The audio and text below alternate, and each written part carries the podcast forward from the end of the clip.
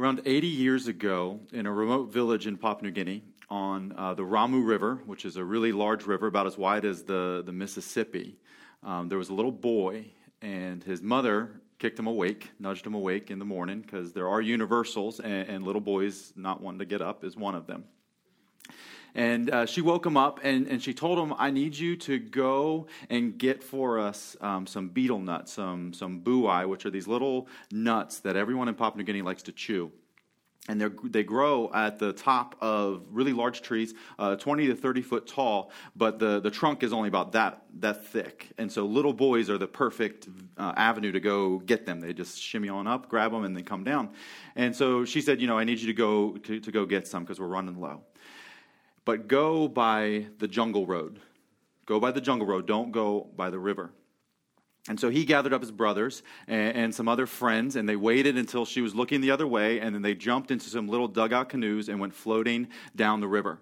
Because, like all little boys, they're also incredibly lazy and they thought, you know, we'll just let the current take us. And so they were in these little dugout canoes. They're really, really narrow, about that that narrow and by about that wide. And it is it's literally impossible for someone of my size to successfully sit in one and not flip over.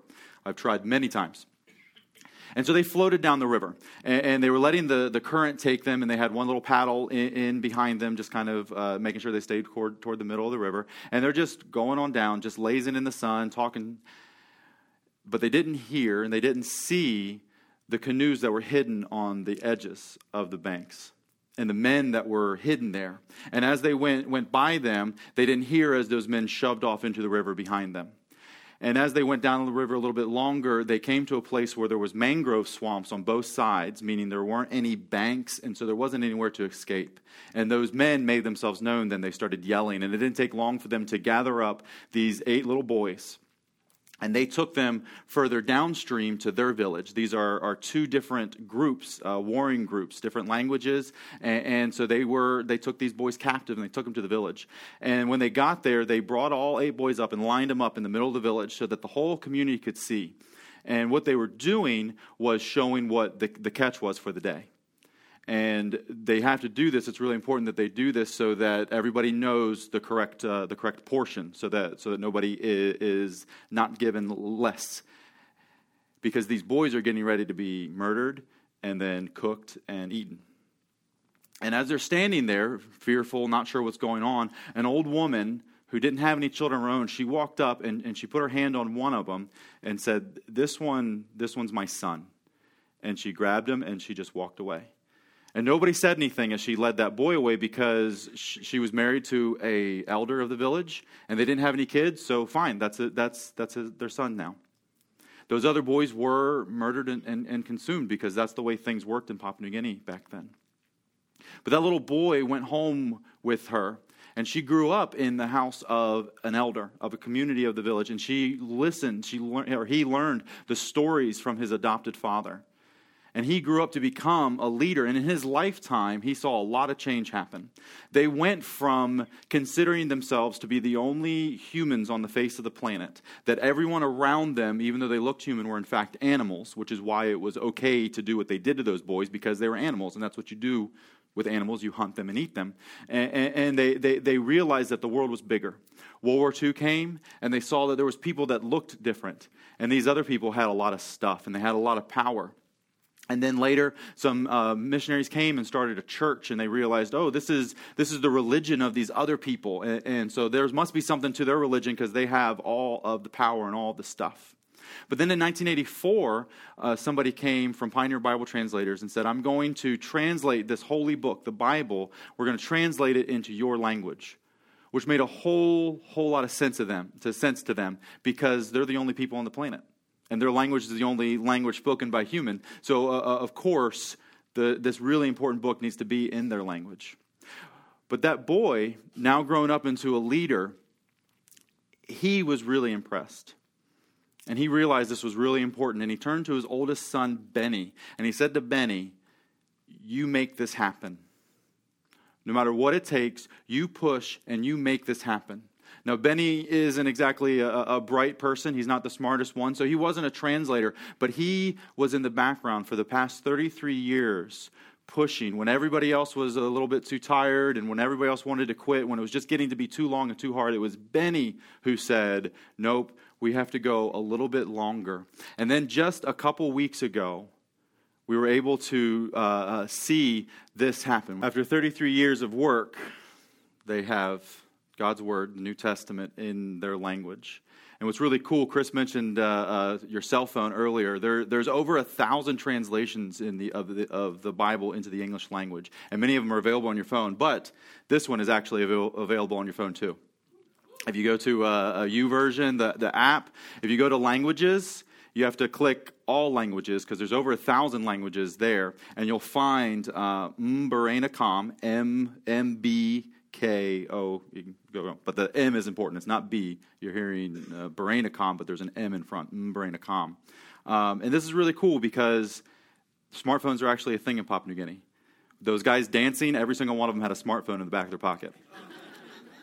It's crazy. It's crazy. But they, we get really, really cheap smartphones straight from China there. And so now they are able to have this. The audio isn't available on the YouVersion app yet, but we have apps that we've distributed out there that actually have audio connected to the text. So it's really cool the things that are happening. But what's really, really amazing about this story is that wasn't the end. Uh, the, the guy that was really, really close up on, he has the best smile. He, it was really, really close up. That's Benny.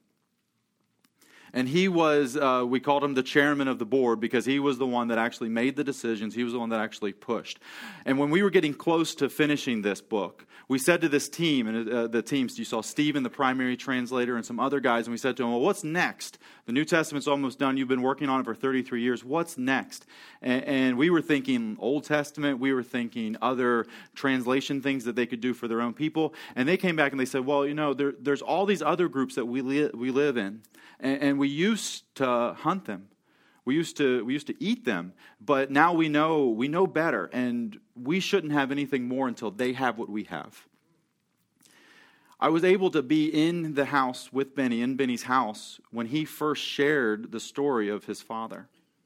And he said to me, Brian, I've got family up the river that I, I don't know. I don't know, I, I haven't been there, I haven't visited them, but my father's original family is just upriver, and I want to take this to them. And so I was able to help Benny get together a team and go and visit the Abu people group, another people group in Papua New Guinea, another language, different, wholly different language, um, and start to talk to them about starting a program in their language. And so right now we're actually in the process of selecting translators and training translators from that language group. But Benny is going to become the, the, the pusher, the chairman for them as well, because he's a part of both language groups. So we work in Papua New Guinea, which is a small um, island north of Australia.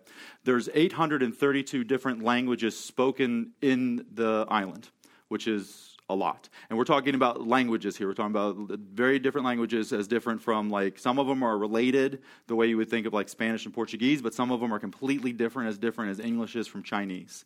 Um, so there are just so so many languages there, and, and the people you've seen a uh, good uh, de- depiction of what the people look like, what the way they live, um, and so Pioneer Bible Translators works to bring God's word to each of them. The people groups are small. These are some of the smallest language groups the, on the planet. Uh, Brainacom is spoken by 6,000 people. We work with a group that's, that is under 1,000 speakers. And so these are really, really small groups, but we don't believe that they're insignificant even though they're, they're, they're small. We think there's another 300 languages left to serve in Papua New Guinea. And we think that Pioneer Bible Translators is responsible for about 80 of those. Right now, we only work in 16. We've been in Papua New Guinea for 40 years, and we only work in 16 languages. So we have a lot of, of growth left to do. And right now, I'm serving as the director. We originally went to do language survey, which is what that first video was about. Um, but and we did that for a little while, my wife and I. But now I'm actually serving as director, meaning that I'm in I'm in charge of, of all of it. Um, and so we have 33 missionaries working in those 16 languages, 14 kids, and uh, just a little under 200 national volunteers like like Benny, like Stephen, who are serving their own people group. And that's what we do is try and train those people to be able to do, to serve their own people through translation, through literacy, and through, uh, through scripture impact, to see transformed lives in all of these places. As director, I get to see all these stories. That's one of the most fun part of the jobs. I get to have my fingers in everything. Some of the translators are out in the village and, and they're really focused in heavily on, on, what's going on in their group. But I get to hear reports from everybody. And so I get to meet people like Benny. I get to see these things. And what's really amazing is that we see how God is moving in ways that, that we can't even begin to plan for. You see, we have five year plans, we have two year plans. You know, we're trying to get things in, in place.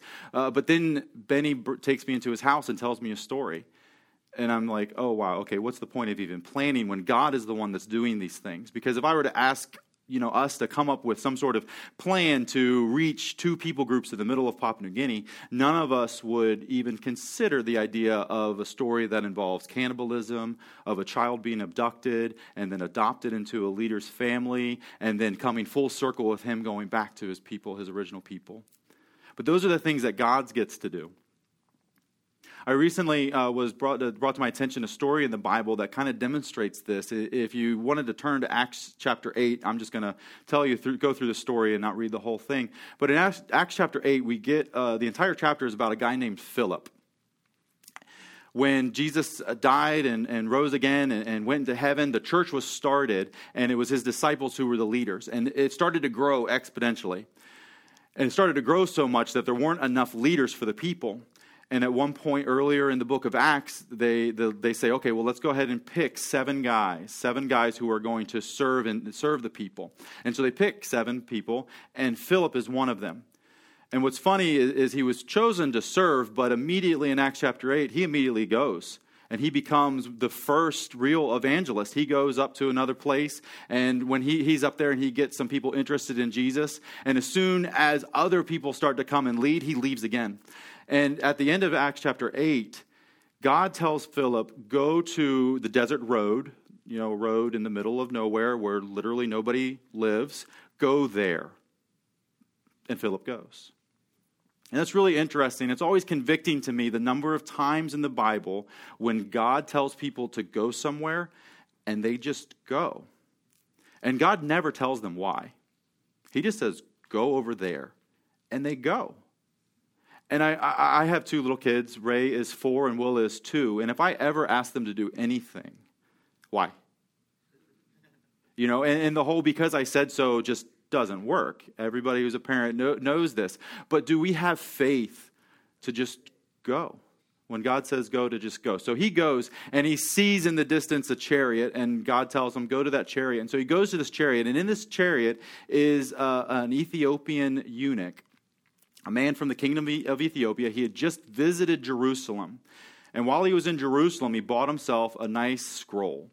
And he was reading that scroll on his way home. And in those days, they would read out loud because usually only a couple people knew how to read, and they would read out loud so that everybody could hear it. And he was reading from the book of Isaiah, which is in your Bible, uh, chapter 53. And Philip is there, kind of running next to the uh, chariot, and he says to the eunuch, do you understand this? And the eunuch says, No, how can I understand unless somebody explains it to me?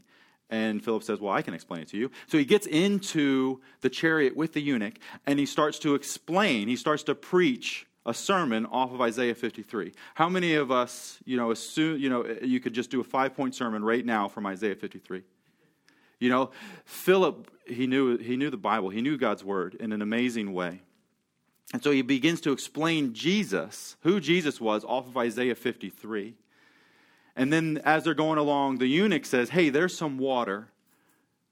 Why shouldn't I be baptized? And Philip says, Well, if you believe, yes, let's get baptized. And so they get down from the chariot, they're baptized, the eunuch is baptized, and then the Bible says that, that Philip is just taken away. God just takes him away. And the eunuch goes on his way. And I really love this story because it's a great uh, story of, of about how we could do evangelism. A lot of times it gets a little scary to do evangelism. And you'd think that the guy whose you know, job it is to go into the jungle and tell people about Jesus, you'd think that that would, be, that would make it easy for me, but it's not. But Philip lays out a really nice way and a nice way to interact with uh, evangelism because he starts by, by listening. He starts and he listens to the eunuch. He hears what the eunuch is talking about. And he says, Hey, do, do you know what's going on with that? And so he speaks into what the eunuch is currently thinking about. And I think a lot of times when I was a kid, I was told, here's all the tracks. You know, here's the here's the things that you can say. Here's the scripts that you can say to bring bring people to Jesus. And, and you know, there's nothing wrong with that. But I think sometimes if we were to listen to people and just talk about how Jesus relates to where they are right then and there, we might have a little bit more success. And that's what Philip does. And, then Philip, he knew his Bible. That's the scary part about listening and, and, trying to engage people where they are. That means that you have to have a pretty bigger grasp as to what the Bible can say. But the, the, the, the, beauty of this kind of thing is it's more relational. And if you don't have answers, you don't have to have answers right then and there. You go home and you call Chris. Say, hey, Chris, what, well, give me a verse. Give me something. You know, I need something here. And then you go back and you see him the next time at the coffee shop or whatever. So Philip, he, he, knew, he knew his Bible. He knew it really well, and that's always convicting to me. Again, something you know, my job to you know translate the thing. You think I know it, but you know, it's hard sometimes. The really amazing thing, though, about this is Philip at the end, he didn't do anything at the end. It was the eunuch who said, Hey, there's water. Shouldn't I be baptized? Philip didn't force any, any decision on the eunuch. It was the Holy Spirit that worked in the eunuch's life and said, Get baptized. And he said, Oh, okay, I, there's water. I should get baptized. I read it right there. I should get baptized. And Philip said, Sure, let's do that. And the reason that this is really important for us to remember is because it's God that is working to gather his children. It's not, it's not us. The story of Benny and the story of Philip is a story about how God is constantly maneuvering things to reach his people. And you might be wondering, why is there an Ethiopian eunuch going to Jerusalem in the first place? Was he Jewish? That, no. Why was he there? You'd have to turn back in your Bible really, really far to figure out why. You go all the way back to 1 Kings chapter 10. And in 1 Kings chapter 10, there is a queen that comes to visit Jerusalem. In Jerusalem at the time was King Solomon, the, the son of King David. And uh, God came to him in a dream and said, Hey, do you want wisdom? Do you want wealth? Or, or, or do you want victory over your enemies? And Solomon said, Give me wisdom so that I could rule your people rightly. And God said, Ding, ding, ding, you win. You get all three. And so Solomon was a powerful, powerful ruler in the ancient world, so powerful that there was a queen in the south, in the country called Sheba, that said, There's no way, there's no way he's this wealthy, there's no way he's this wise. And she went herself to go visit. And she gets there and she sees it and she says, You know what? I didn't believe, but yep, you are powerful, you are wealthy. It's, it's amazing what's happening here. And then she, then she left from outside the Bible, we have evidence to, to indicate that when she got home, she started regularly sending emissaries to Jerusalem just to maintain connection between the kingdoms. And that happened over the course of a thousand years. There's a thousand years difference from when Solomon was king to when we're talking about Philip and the Ethiopian eunuch. And over the years, the kingdom of Sheba moved a little bit and it changed its name into Ethiopia. And so this man is just one of a, a long line of emissaries that was going.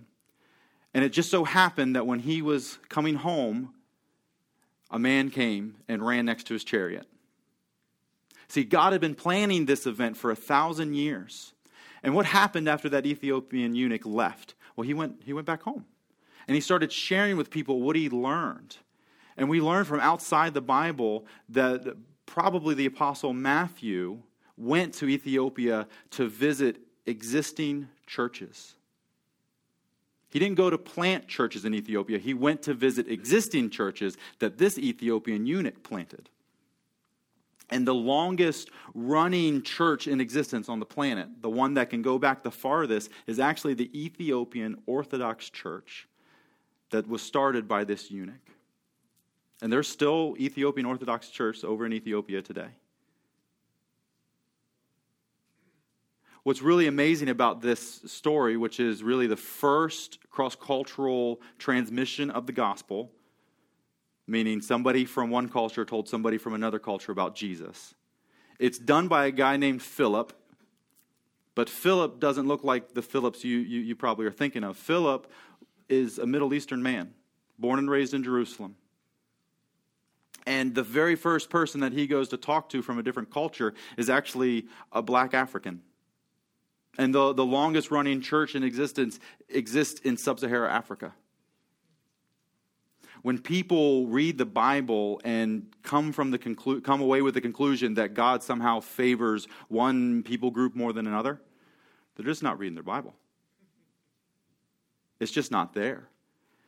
Philip knew that. And before before the apostles, the guys who sat at Jesus' feet, started doing cross cultural ministry, Philip went first. It's really an amazing story. And then he just kind of disappears. He reappears one, uh, one more uh, time later in the book of Acts when uh, Paul comes and stays with him. Just amazing because Philip was just a regular guy at church. Was just a regular guy at the pew. He, he, he didn't have personal connection with Jesus. He wasn't there trained by Jesus for the three years that Jesus was on earth. He just came to church. He was faithful, and people said, Hey, we need somebody to serve. You, you, you've come every day, every Sunday for the last couple of years, and you've set up the tables. Would you, would you take on a more formal position and really serve us? And then he went and, and he changed the world. That's what we're trying to do in Papua New Guinea is, find these stories that God is putting in place decades before, years before, to, to see how his kingdom is moving, how his kingdom is growing, and then to try and be a part of it. So, out in the um, foyer area, there is a, a, place for you to grab uh, a little prayer card, which is a little picture of us uh, my family, my wife, and my kids. And if you do grab one of those, you can put in your Bible or you can use your new Venture magnet to hold it to your fridge. And uh, pray for us when you, when you see it. And, just, just give a little prayer for it. But the other really uh, a big thing that's shifting in our lives is when we go back, uh, my family is going to be adopting a Papua New Guinean. We haven't met the child yet. We don't know who the child is. The child may not even be born yet. But in Papua New Guinea, we're seeing a breakdown in society where before there wasn't a single orphan. Ten years ago, an orphan didn't exist in the country because any, any child that somehow didn't have parents was immediately absorbed into somebody else's family. And it went the other way, too. If a family, if a, if a, if a, a husband and wife didn't have kids, they were just given some kids. You know, I've got eight, you know, here's three of them. And that's, you know, it's just the way it worked. Kids just got moved around. If you only had two little girls, they would give you a couple boys because your life was just too easy and the girls were too quiet until they turned 13. Um, and so that's starting to break down. Um, people are starting to focus in on their nuclear families, which is a totally Western outside idea, but they're starting to, to say, hey, I've only got so much resources. I'm going to invest that in my actual children and the children that, that have come from me, as opposed to where they used to just look around and just kind of more communally live and see who needs what. Um, and so suddenly, in the last 10 years, we've got orphans, and there's no orphanages in the country, so every abandoned child is a crisis. And some of these children now are starting to be uh, sold across the border into Indonesia for about $30. Um, some of them are being brought into families, but it looks more like slavery than adoption in more in village settings so my wife and I, and it really hit Hannah's heart in October. Um, we were just praying about, well, what can we do about that? You know, we have another work, we have another job. What are we going to be able to do about it? And she came home and she said, we need to adopt a kid. Like, okay, well, we can't do much, but we can open up our home to to one child, maybe two children, who and just try and get them out of a bad situation. What that means, though, is that our living expenses are going to go up to cover the adoption, to cover the additional mouth to feed. And so, over the past month, we've been visiting different churches, people that know us, people that don't know us, and trying to raise a little bit more financial support. We live in Papua New Guinea off of the generous contributions of people churches and individuals. Um, and so people give regularly. Sometimes they give monthly, sometimes they give quarterly, sometimes they give annually, but they make a commitment to give. And we trust on that and we go. And, and everyone's been faithful to us. Uh, but now we need just a little bit more um, money. Um, so if you're interested in talking a little bit more about that, please come talk to us. Um, on the prayer card, there's a link at the bottom that is where you can go and do electronic giving. And on that link, there's also a, another link to the blog that my wife writes. That would be a great way to keep in touch with us. We also have a monthly uh, newsletter that goes out. Um, so there's a sign up sheet if you want to put your email address. We'll get you on that. And that's where we tell stories like the story that I, that I told about Benny. Um, but it is it's a privilege to to serve in Papua New Guinea, and the the people who support us they are actively involved in the creation uh, of these kinds of books. We have 16 more to do and another 80 after that, and we have a lot, a lot of work to do. But it's a, it's a privilege and a joy to, to be there and to work with these people. One more story about how God is, is moving. Um, two years ago, there was a drought in Papua New Guinea. Now, Papua New Guinea is tropical island paradise. Okay, we have rainy season and we have rainier season. Okay, so for it not to rain for six months it's a crisis. This was during El Nino, which was probably caught you in the news cycle. You probably did hear about that a little bit. But in Papua New Guinea, it didn't rain for six months, and everybody was hurting. But one of the groups that we work with, the Adaramu, they live on a plateau that doesn't have any access to a river and they don't have access to the ocean. And so their water sources dried up really quickly. And their gardens where they grow all their food where they eat started to die off really quickly. It looked like it looked like africa where the, the ground is, is so dry it, it's, it's cracking apart and everything. And people started to die from malnutrition uh, kids and, and elderly. And so we got together with with IDES and some other organizations and was able to raise enough money to buy every family a bale of rice um, about 50 pounds of rice was the idea. So there was 12 villages total that we were targeting, and uh, so every village was responsible to send in a flatbed truck because this area has some access to roads. So every village sent in a flatbed truck, and they, they all came on the same day, and they met us at the back of a store there in the town that, that I live in, and we loaded each truck with the exact number of families that was in each village. And so I was there, I was counting because I was the one signing the check at the end. And, and the guy who owns the store, he was counting every one that went on because I was buying from him. And then we had uh, two uh, leaders counting because they knew every village and they knew the number that every village is supposed to have. And then we also had um, a guy visit from Dallas from our office in PBT, and he was a controller. He's our PBT international controller, which I didn't know anything about that. I'm not a numbers person. But his job is literally to count. That's what he does. He counts money. And so he was counting. So we had five people counting. And we put rice on 12 trucks, and then they, they all left. A couple weeks later, I went back out to visit that area just to see how things were. And I was sitting with some of the leaders, and one of the leaders looked at me and he says to me, Brian, you need to go back to school. Said, What? What are you talking about? And he said, Every single truck that we sent out, all 12 of them, arrived with more rice than what we put on them. Some of them had enough extra rice to give more to larger families or to families that didn't have a father or, you know, somehow needy, a little bit more needy. One village on the edge had so much extra that they were able to give rice to a village that was outside of our target area because you got to draw a line somewhere. So they gave, they gave a bunch extra. But right smack in the middle of the group, a village got exactly double in this particular village, all the all 11 other villages have some sort of church in them and, and they're trying to be Christians, they're trying to understand what's going on. But this village in the middle, they had given up. They said enough with Christianity. They tore down the churches, they kicked out the, the church leaders that were there, and they went back to traditional belief system, an animistic, spiritual, worshiping ancestors kind of a thing because they just weren't getting anything out of Christianity. They wanted material gain. And then along comes a truck filled with rice when they are all very hungry that has double the amount of rice that it was supposed to have. And they sent their leaders up to the village where our guys work, the national guys that work with us, and they said, "Where? What, what's going on? Why? Why is there so much extra rice?" And those guys said, "Because God hasn't forgotten you the way you've forgotten Him." And they said, Come, come down, down to our village and, and teach us about this God. And for every Sunday for the last two years, they've gone down and have used Scripture in their language to restart a church that is now vibrant and growing in that community. All because of what God can do. Not because of what I can do. I can't double rice. I can't make rice appear from anything. But that is, that's, that's a a miracle that we're talking about here. And this is the God that, that you serve. This is what he can do. And it's really easy to hear my stories and think about Papua New Guinea and all that stuff happening over there. And, and if you want to be a part of that ministry, come talk to us financially support us, pray for us. Come yourself and be a part of what's happening in Papua New Guinea.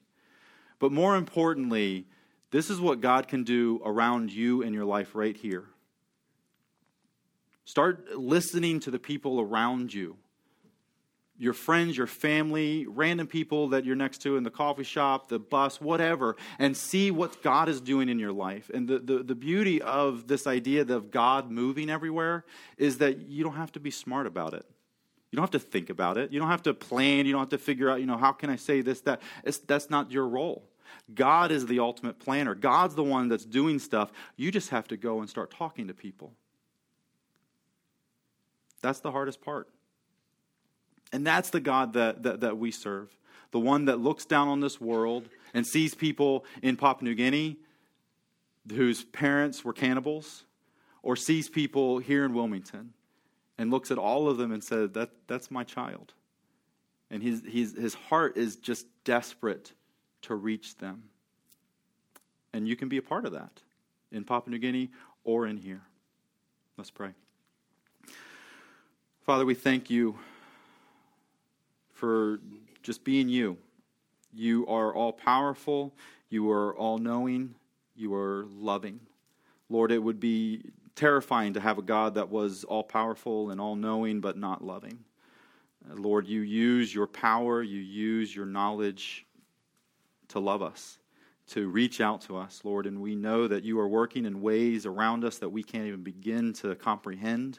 There are, are things that you have set in place many, many years, Lord, and, and they are coming to fruition around us, Lord. I pray that you would give us the courage to be a part of that, to say the, say the words that we need to say, to, to do our small part in, in your plans. Give us wisdom and knowledge to do those things, Lord. And I pray for this church as it grows that you would use it here in, in Wilmington, that it would be a light for you here um, among all the people of Wilmington, the, the, the rich and the elite, the homeless and the middle class, Lord, that everyone would find a home uh, here at this church, Lord, uh, among your people and with you, Lord, and that your kingdom would grow, that it would grow here, that it would grow in Papua New Guinea, and that your word and your love would be known by all. And we pray in your son's name.